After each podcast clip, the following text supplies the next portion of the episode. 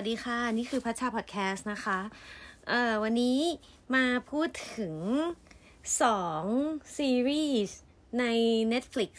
แหมพูดถูก ไม่ได้เรียน Netflix ปกติจะเรียน Netflix Netflix อย่างนี้นะ เออ แต่ว่าจริงแล้วคนจะออกสำเนียงว่า Netflix ว้าก็คือว่าจริงๆแล้วช่วงนี้ได้มีโอกาส binge watch เยอะมากเลย แต่ว่าจะไม่สามารถจะรองรับอะไรที่มันอิโมชัน a ลหนักๆได้ไหวอะไรอย่างเงี้ย เออ ก็เลยเลือกที่จะมารีวิวสองสองรายการที่ดูแล้ว เออ ใช้ได้อยู่ฟิลกู๊ดอะไรเงี้ย ดูแล้วรู้สึกเย็นใจ ซึ่งทั้งสองรายการนี้เป็นเรียลิตี้โชว์ ใช้คำว่า reality show ก็ไม่ถูกนะเขาเรียเขาเขาเขียนในนะว่าเป็น docu series ก็คือเป็นซีรีส์กึ่ง documentary documentary ก็คือสารคดีใช่ไหมคะก็มันเป็นความแบบติดตามชีวิตคนอะไรอย่างเงี้ย ซึ่งวันนี้มาเล่าให้ฟังสองรายการ ทั้งสองรายการเป็นเอ่อ แง่มุมชีวิตที่เฮ้ยเราไม่เคยเห็นมาก่อนเลยว่ะ แล้วก็คิดว่าถ้าไม่ดูซีรีส์ก็คงไม่มีสิทธิ์จะได้เข้าไปเห็นด้วยซ้ำอะไรอย่างเงี้ยก็เลยแบบเออสนุกอะชอบ ชอบดูชีวิตคนอื่น แล้วก็รู้สึกว่า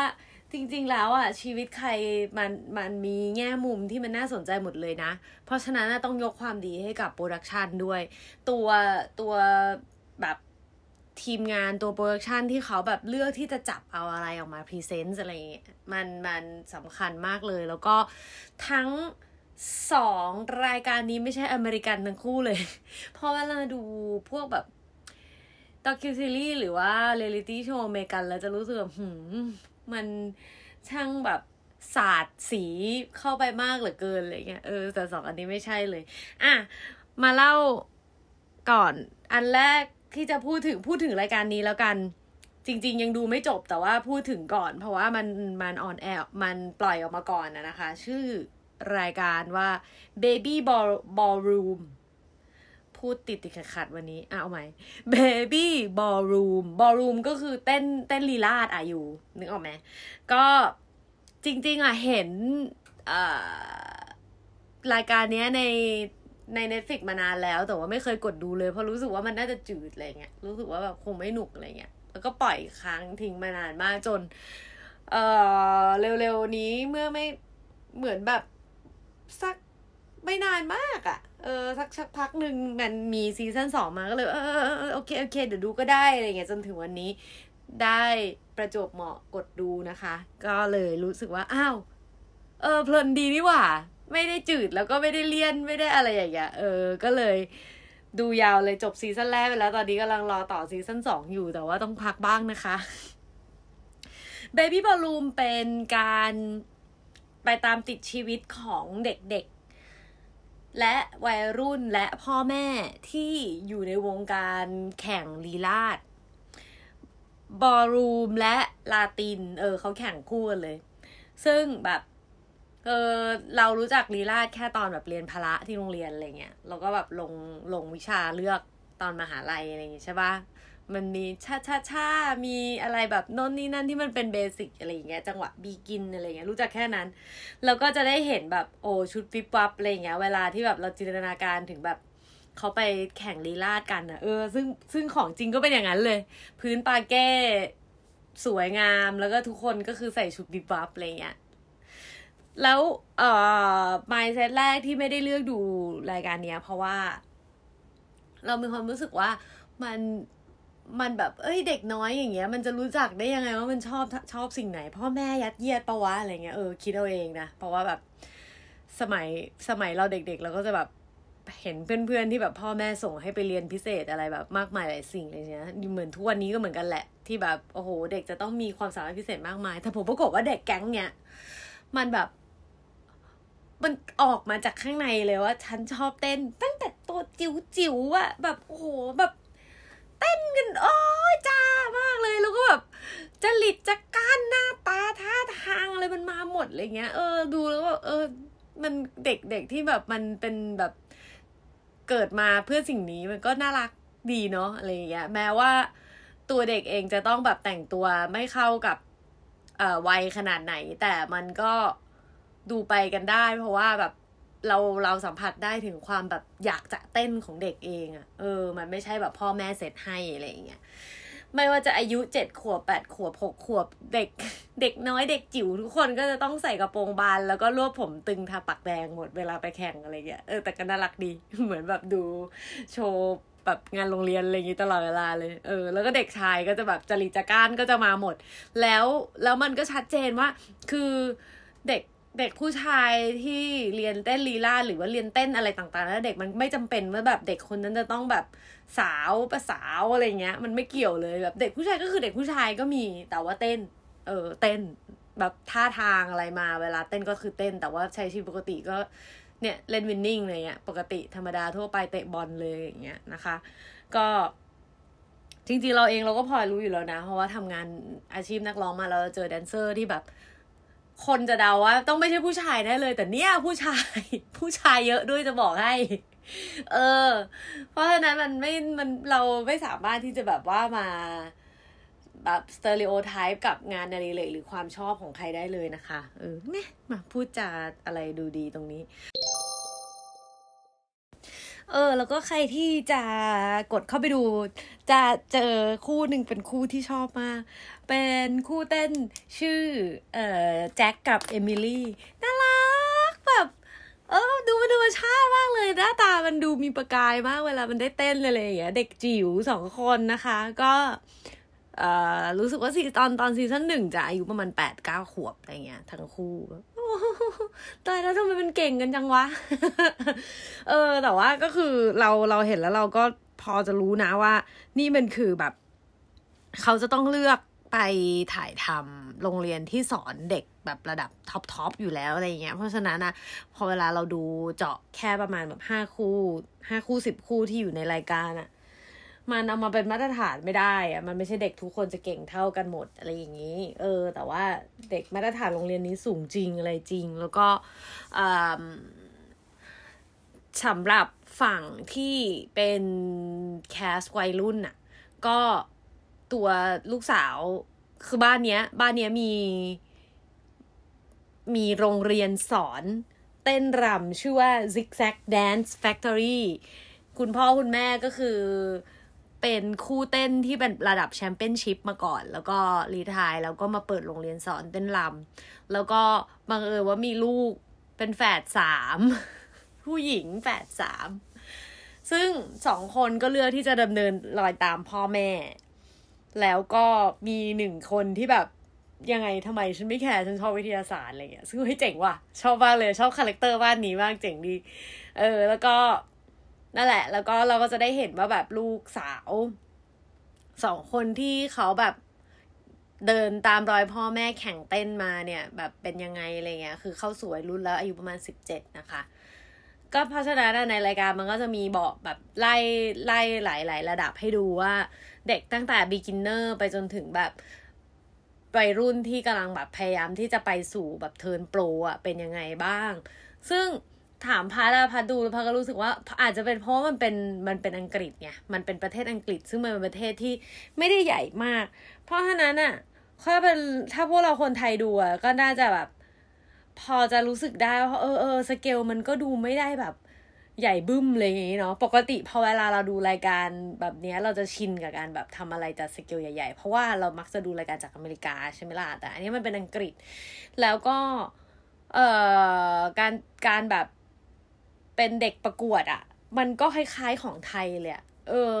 ไม่รู้คนทั่วไปรู้จักไหมนะ แต่ว่าอย่างพัดอย่างเงี้ยพัดแบบอยู่แถวแถววงการนักร้องใช่ปะก็จะได้ไปเป็นกรรมการประกวดร้องเพลงโน่นนี่นั่นอะไรเงี้ยแล้วมันจะมีอยู่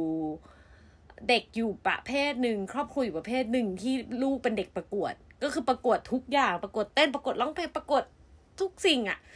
เพราะว่าอาจจะเป็นแบบที่บ้านทั้งครอบครัวชอบหรือเด็กชอบ หรือพ่อแม่ชอบอะไรก็แล้วแต่ก็ตามแต่ว่า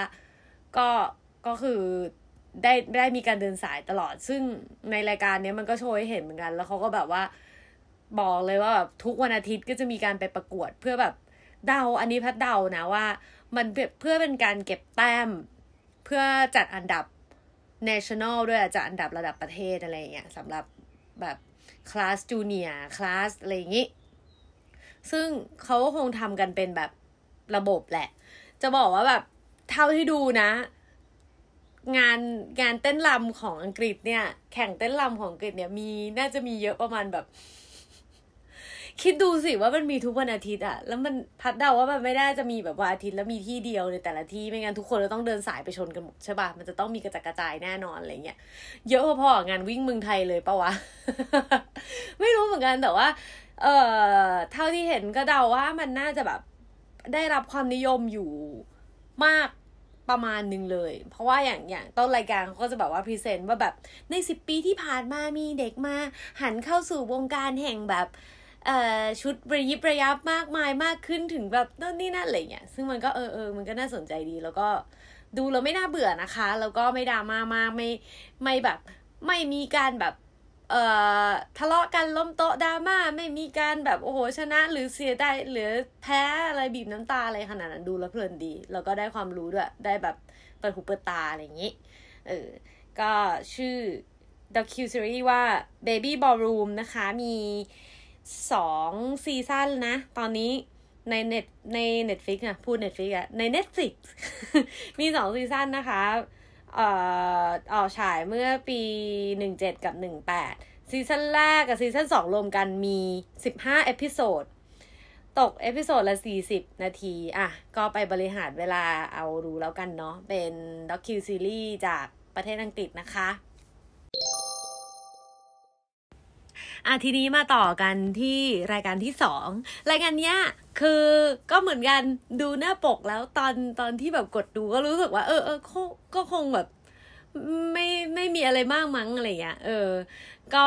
กดดูไปโดยแบบ ถ้าจำไม่ผิดอะ่ะ เหมือนแบบก็ก็ไถยไปเรื่อยๆ ตามสไตล์คนที่ไม่รู้จะดูอะไรใน Netflix แล้วก็แบบ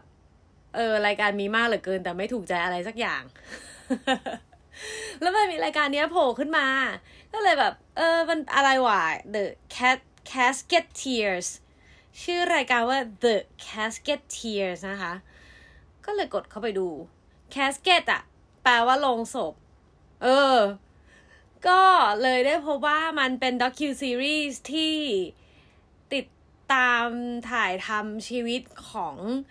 ครอบครัวหนึ่งอีกแหละ ครอบครัวอีกแหละ ที่มีธุรกิจ ทำจับรับบริการจัดงานศพ เออ ของนิวซีแลนด์ เออ นิวซีแลนด์ งานศพนิวซีแลนด์เป็นไงวะ นึกไม่ออกเลย และที่สำคัญก็คือบ้านเนี้ยเป็นแบบตัวหัวหน้าครอบครัว คุณผู้ชายคุณพระเอกของรายการนะเป็นชาวเมาลีไปอีก เออเพราะแบบใครใครที่แบบเคยดู National Geographic หรือ Discovery อะไรเงี้ยแบบ มันคือมันคือเผ่านิวซีแลนด์ที่แบบต้องมาเต้นเรียงๆกันแล้วแลบลิ้นอะ เออเอออันนั้นแหละ อันนั้นแหละ ก็เป็นอะไรที่แบบสนุกดี ซึ่งถ้าใครที่แบบว่ากดไปดูตัว trailer ก็จะได้เห็นว่าเขาพยายามที่จะโชว์ว่า เอ้ย มันไม่ได้เศร้านะอะไรอย่างเงี้ยงานศพมันไม่ได้มันไม่ได้มีแต่มุมเศร้าเสียใจเสมอไป มันมีมุมอื่นๆ ให้แบบให้เราได้เห็นอีกเยอะเลย ซึ่งมันสนุกมากอะสำหรับพาแล้วพารู้สึกว่ามันได้เห็นวัฒนธรรมด้วย แล้วก็ได้เห็น character ของแบบคนที่เขาแบบ อยู่กับสิ่งเนี้ย ตลอดเวลาเขาจัดการมันยังไงอะไรเงี้ยเออ แล้วก็มันมีแง่มุมอะไรบ้างแล้วชอบตรงที่มันโชว์ให้เห็นว่า เอ้ย คนที่ใส่ใจในงานอะแม้แต่งานที่จัดจัดงานศพอะมันมีอะไรที่จะต้องสนใจบ้างหรือว่ามันมีรายละเอียดอะไรที่มันเออดีจังเลยอะไรเงี้ยถ้ามันมีถ้ามีคนมาจัดงานศพแล้วคิดถึงเราได้มากขนาดนี้ก็คงดี เออคิดอย่างนั้นจริง ๆ ก็เป็นครอบครัวที่น่ารักค่ะ แล้วก็ดูสนุกแล้วก็อีกแล้วเหมือนกันเลย เปิดหูเปิดตา เออเป็นเป็นดักคิวซีรีส์ที่ออกมาหลังจาก Baby Ballroom ปีหนึ่งอะอันนี้มันมันออกฉายปีหนึ่งแปดกับปีหนึ่งเก้านะคะ มีสองซีซั่นเหมือนกัน season แรกหกหก EP season สองแปด EP แต่ว่าเนี้ยจะสั้นหน่อย มี episode แล้วประมาณยี่สิบนาทีเอง ง่าย ๆ สั้น ๆ เออ เป็นหนึ่งในเป็นหนึ่งในแบบรายการที่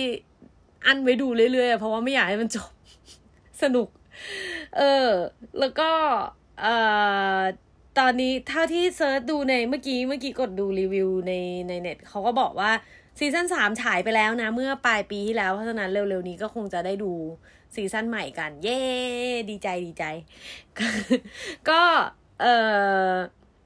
ลองไปเลือกดูกันได้นะคะ ใครที่เบื่อแล้ว ไม่อยากจะดูซีรีส์เกาหลีแล้ว หรือว่าแบบฉันแบบไม่สามารถจะถาโถมดู Grey's Anatomy สิบกว่า season ได้ไหวอะไรเงี้ย ก็ลองเปลี่ยนมาดูพวกสารคดีสไตล์ดีบ้าง มันก็เปิดหูเปิดตาดีแล้วก็ไม่ดราม่ามากนะคะ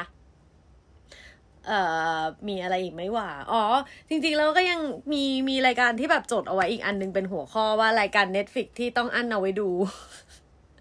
เหมือนของว่าเป็นรายการรายการใน Netflix ที่แบบว่า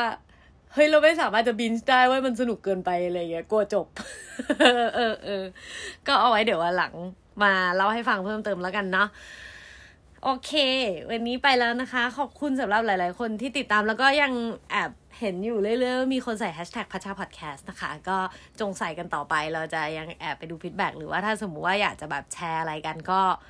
mention มาหาได้นะคะใน Twitter at p a c h a net ค่ะ